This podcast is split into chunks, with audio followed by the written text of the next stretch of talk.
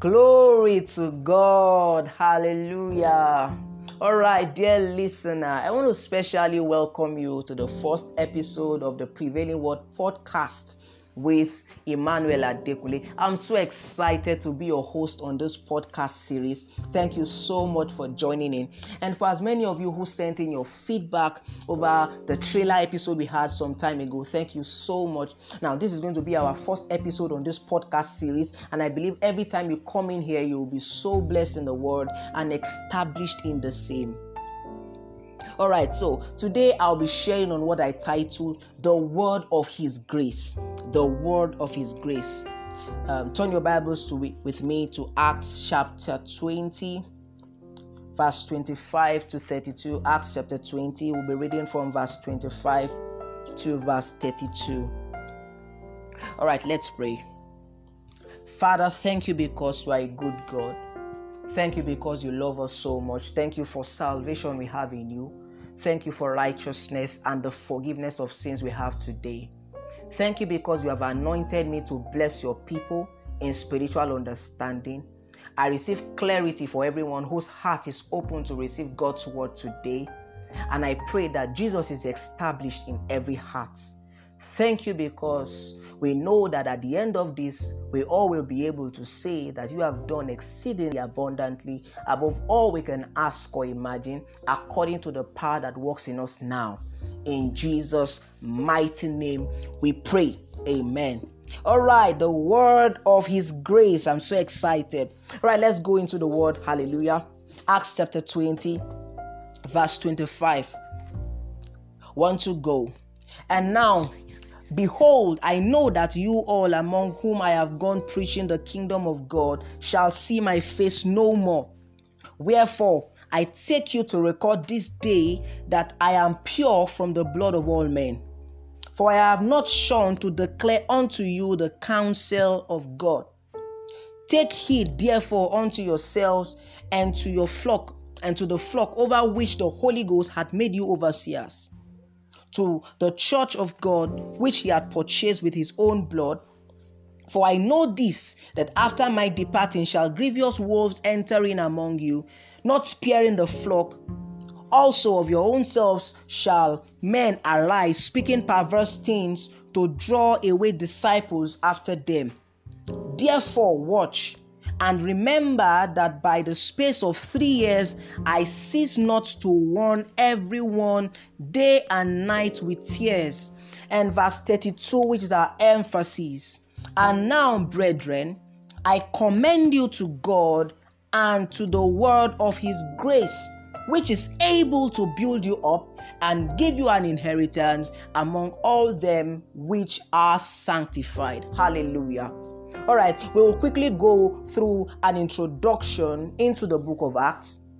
Okay, now the book of Acts um, actually is a continuation of the gospel according to Luke okay and um, in it luke records how that the message of christ was announced in jerusalem and in all judea and in samaria unto the uttermost parts of the earth and then we also see that it captures the movement of christianity and the expansion of Christianity to other parts of Israel and to places as far as Rome.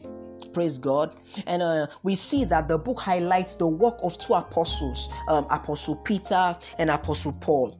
While we see that Apostle Peter led the Christian mission in Jerusalem and in Samaria and to places as far as um, Lydda, Joppa, and Caesarea. Uh, from chapter 13 onwards, we see that the book speaks about many missionary journeys of Paul. Now, um, other leaders which are uh, featured in the book of Acts are Stephen, who happens to be the first Christian martyr. Um, then we have Philip, who announced the gospel to the Ethiopian eunuch. We have Barnabas, we have Timothy, we have Silas, who were, of course were the um, companions of Paul. And then we have the woman Lydia, from the city of Philippi, Lydia. Now, if you are conversant with um, the setting I grew up from, um, you will actually know how it is pronounced. It's actually pronounced Lydia.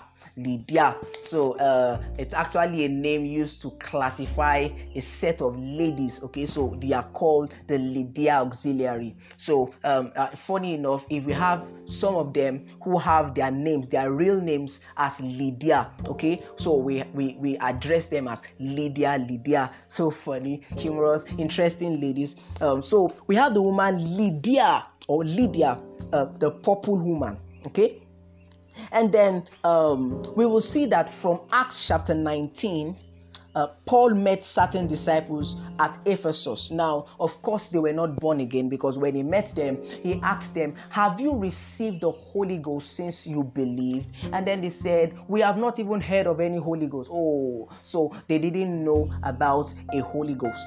Praise God. And then Paul now asks, okay, onto what baptism then were you baptized? And then they said, onto the baptism of John. Now, okay, Paul, Paul now presented to them how that they were meant to believe on him that was to come after John the Baptist, which is Christ Jesus. Hallelujah. And then we see in that scripture, in that in that in that aspect, in that in that part, that um, they were baptized in the name of Jesus, which means they were saved. They, they got baptized in the name of Jesus. It means they were they were they were born again. They believed the gospel, and then they were confirmed saved. Hallelujah. And then uh, we see that he he, they, they, he taught them for a space of three months in their synagogue. Hallelujah. He began to teach them for a space of three months in their synagogue. And um, we, we also notice a high level of unbelief in the synagogue. So Paul had to take apart um, certain disciples, um, disputing with them daily in God's word in the school of one tyrannus. So he had to separate them, these guys, he had to separate them to himself and began to teach them um, for a space of two years. This continued for two years and then we see that in Acts chapter 19, that same chapter, in verse 20, the Bible says that the word of God grew mightily and prevailed.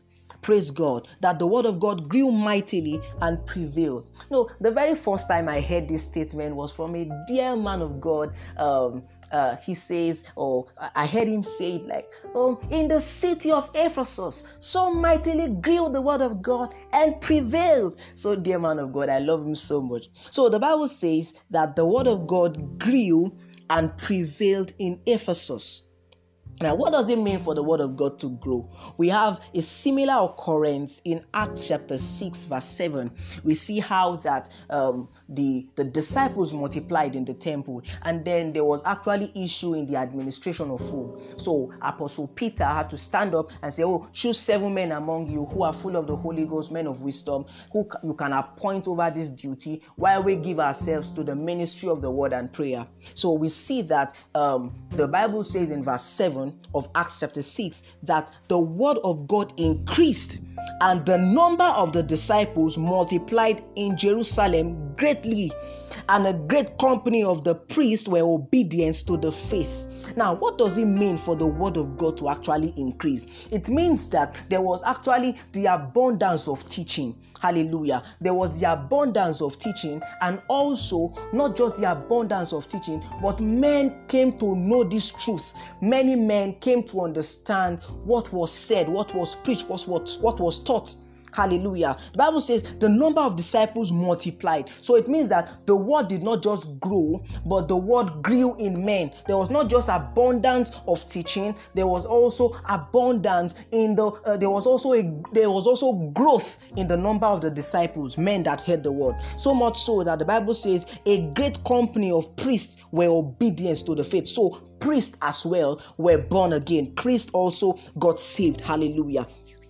So in Acts chapter 20, we begin to see how that, okay, Paul was actually on his way to the Feast of Pentecost. He wanted to meet up with the Feast of Pentecost. We see that in Acts chapter 20, verse 16. And then while at, at Miletus, he had to um, beckon, he had to call for the elders of the church in Ephesus Now, um, he was about departing, and so he had to call for the elders of the church in Ephesus, uh, where he had labored for about two, three years. He had taught them in the word, he had discipled them, and all that. So, while he was about leaving, he had to make the parting statement. So, verse 32, which happens to be our anchor verse, now he says, And now, brethren, though that also makes that makes it clear that he was referring to believers and now, brethren, I commend you to God and to the word of his grace, which is able to build you up and give you an inheritance among all them which are sanctified. Hallelujah. So it says that he was referring to them as brethren. That means they were believers. Then he says, I commend you to God, which is to the word of his grace. I commend you to God and to the word of his grace. And then it says, The word of God is able to build you and give you an inheritance among all them which are sanctified. Now, now, what does it mean, or what what is this word of the grace of God? What is the word of God's grace? Hallelujah. What is the word of God's grace? Now, the word grace there actually is from the Greek word charis. You know, the, the word charis is actually a, a very common word. It's a common Greek word. You know, a lot of people may not even know it's actually a Greek word, but it's a Greek word, okay, which means something freely given. Something freely given. So, in other words, when Paul says, I commend you to God and to the word of his grace, the word of his grace will therefore be referring to the word about what God has given freely. I commend you to God and to the word of His grace, the word about what God has given freely. So then, this describes God to us as a giver. So we see God as a giver. What is this gift that God has given, or what is this gift that God will give? Okay, what is this gift that God actually God has given? God has given. He will not give this gift, He has given this gift. Glory to God. Hallelujah. Now, um, the giving of these gifts or the giving of this grace, which we'll see in a moment, will actually be predicated upon God's love. Okay, like I say, the, it will it will be predicated upon God's love. There's actually no true love without giving okay now we can have giving without love yeah, people can actually give without love. A lot of people give for different reasons. We can have people give for fame. You know politicians give to be known give to have um, to, to secure something to secure a space in the hearts of people. You know we have people give just because they want their names to be written behind a plaque or behind a chair. Okay this chair was donated by mr so and so okay this this boss was dedicated or this boss was was donated by Mr. So and so. But you see, the grace of God was not given because um, of any other reason than love. The grace of God was not even a response to a request. People give as a response to a request, but the grace of God was not given as a response to a request. It was not given as a response to a prayer. It was given predicated upon God's love alone. Uh, in John chapter 3, verse 16, we see that God so loved the world that he gave his only begotten Son, that whosoever believeth in him should not perish. So, what happened? Did we pray to God to send his Son down? No. Nobody prayed to God to send Jesus down. God loved the world and then he gave his only begotten Son. Um, in Galatians chapter 2, verse 20, we see Paul also speaking. He says, I am crucified with Christ. Nevertheless, I live, yet not I but Christ liveth in me, and the life which I now live in the flesh, I live by the faith of the Son of God. Why? Who loved me and gave himself for me. So the Son of God loved me, the Son of God gave himself for me. Hallelujah. Praise God. So we see that the grace of God will be seen in the giving of Jesus. Hallelujah. So when Jesus was given in death, we see the grace of God revealed. Praise God. So the grace of God was revealed because Jesus was given. The grace of God is actually the giving of Jesus. Um, however, it goes beyond the giving of Jesus in death, but also in the resurrection of Jesus. Actually, the resurrection of Jesus is the grace of God. The resurrection of Jesus is the grace of God because when we read the book of John, John, the Gospel of John, chapter 7. John, chapter 7. Turn with me quickly from verse 37. We'll read from verse 37 to 39. John, chapter 7, from verse 37 to 39. We see that in the last day of this, on the last day, that great day of the feast, Jesus speaking, Jesus stood and cried, saying, If any man thirst, let him come unto me and drink, he that believeth on me. As the scripture had said, out of his belly shall flow rivers of living water. Verse 39 But this spake he of the Spirit, which they that believe on him should receive. For the Holy Ghost was not yet given because Jesus was not yet glorified. So we see that um, the the living water the rivers of living water there was um, jesus was speaking of the spirit which they that believe on him should receive. So it means that everyone who believes on jesus and those who believed on Jesus were to receive the Holy Ghost. But the Bible says that the Holy Ghost was not yet given because Jesus was not yet glorified. In other words, the resurrection of Jesus or the glorification of Jesus, which is the resurrection of Jesus, when Jesus Christ rose from the dead, that was his glorification. Hallelujah. So, in the resurrection of Jesus, the Spirit of God was given so, this puts to us that the resurrection of Jesus was actually the grace of Jesus. The gift of the Spirit was given in the resurrection. Hallelujah. So, now let's read Second Corinthians chapter 13. We'll see something quickly um, here. Second Corinthians chapter 13 from verse 14. This is actually a, a, verse we use as a benediction, but i would like to see, I'd like us to see something instructive here. Second Corinthians chapter 13, verse 14. The Bible says, The grace of the Lord Jesus Christ and the love of God and the communion of the Holy Ghost be with you all. Amen.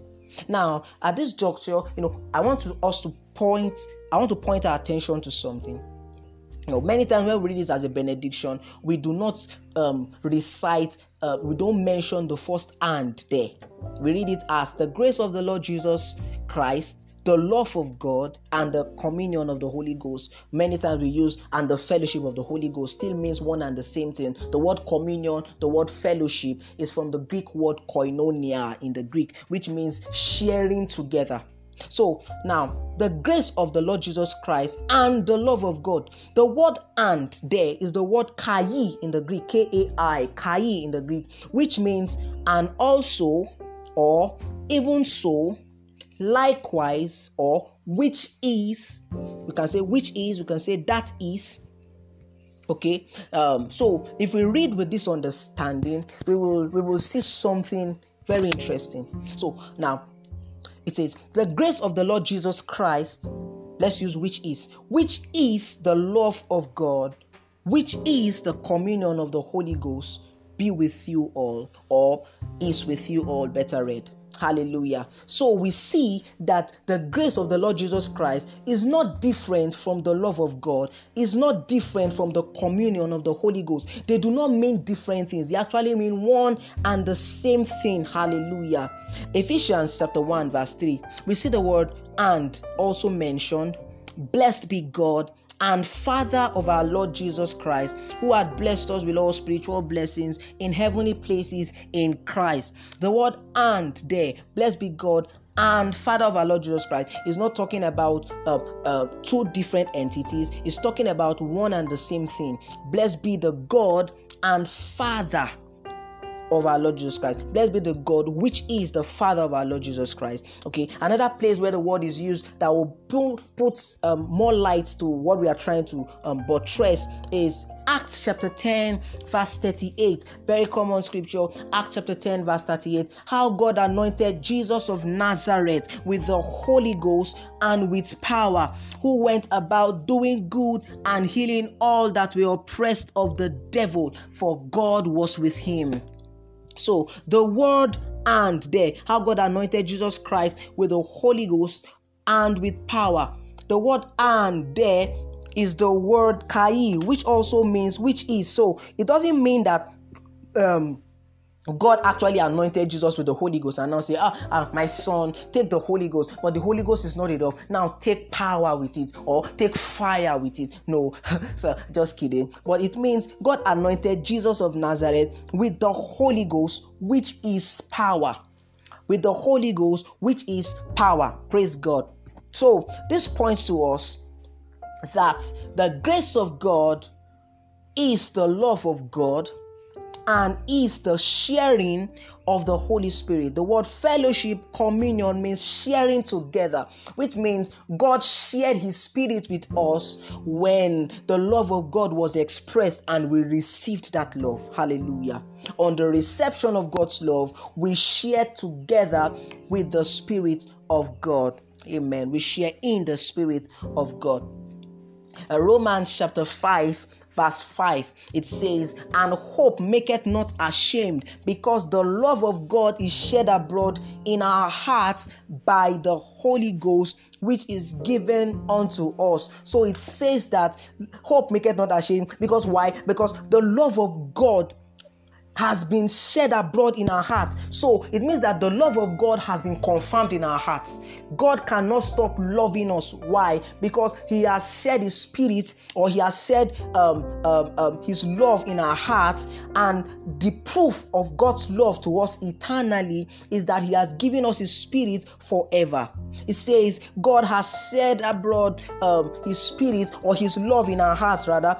Blessed, uh, let's read again, sorry. It says, Because the love of God is shed abroad in our hearts by the Holy Ghost. The love of God is shed abroad in our heart. So the love of God has been confirmed in our heart. Why? Because the Holy Ghost has been given unto us. The Holy Ghost has been given unto us. Praise God. So we see that the giving of the Spirit is also the grace of God. The grace of God is the giving of Jesus. The grace of God is the resurrection of Jesus. The grace of God is the giving of the Spirit. Hallelujah.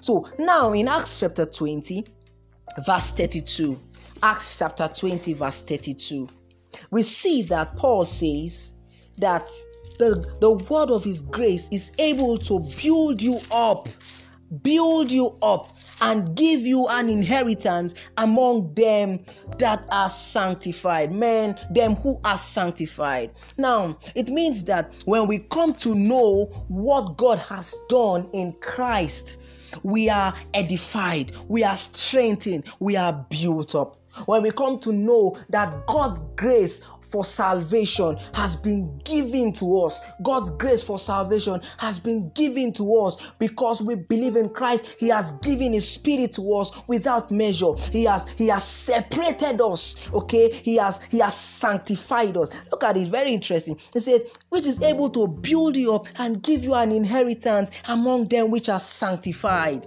So the word of God is able to give an inheritance or is able to um give an inheritance, it means he's able to establish you in what you have received, build you up, and give you an inheritance. Uh, the better put, it will mean that to give you an inheritance mean we actually have received that life, we have received the inheritance. Actually, we have received the inheritance because we have been sanctified. Praise God. So the word of God is able to build us up and then establish us in the knowledge of the inheritance we have received among them which are sanctified. How are we sanctified? We are sanctified. The word sanctified there means to be made holy, to be separated. Hallelujah. So we were separated. We were we were anointed with the spirit. We were separated. We were made holy. Praise God. And we read Titus um, Titus chapter 3 book of Titus, chapter 3, from verse 4, we get to see very clearly. It says, But after that, the kindness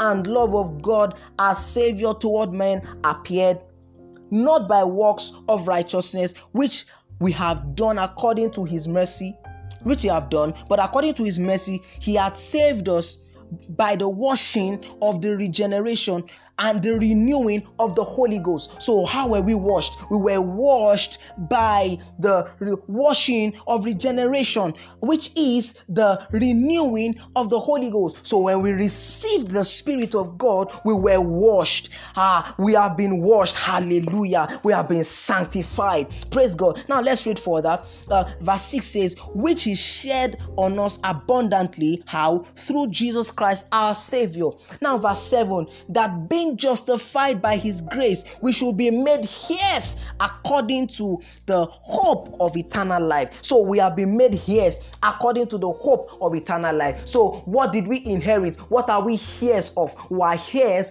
of the eternal life. We are heirs of the hope of eternal life. So, when we receive the Spirit of God, we become heirs of the eternal life. Praise God forever. Hallelujah. I'm so excited in this. Ah, ah, oh, glory to God. So we received the life of God. We received the Spirit of God. We were sanctified. We were we received an inheritance when we believe the gospel.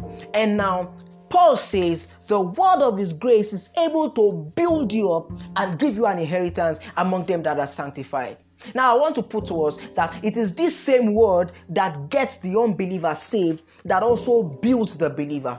Hallelujah. So when we preach to the unbeliever, we preach about God's grace in that He gave His Son to die and that everyone who believes in Him will not perish but have everlasting life, receive the Spirit of God, receive the nature of God. So we are heirs of that nature, we are heirs of that Spirit, we are heirs of that life. Oh, glory to God. Hallelujah. So when the unbeliever believes this, he has received the grace of God, he receives the grace of God, he receives the, the, the post resurrection realities. He received the gifting of the Spirit. He receives the life of God. And then the love of God is confirmed in him. Why? Because God has given him the Spirit of God. Hallelujah.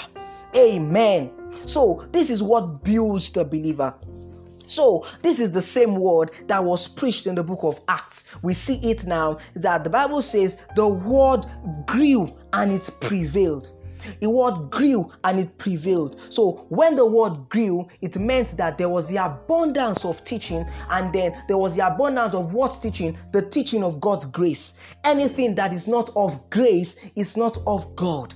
Anything that is not of grace is not of God. So there was the abundance of the teaching of God's grace. There was the abundance of the teaching of the gift of God, salvation. There was the abundance of this teaching. And then the Bible says that the word grew. How did it grow? Men came to know this truth, men came to believe this truth, and disciples multiplied.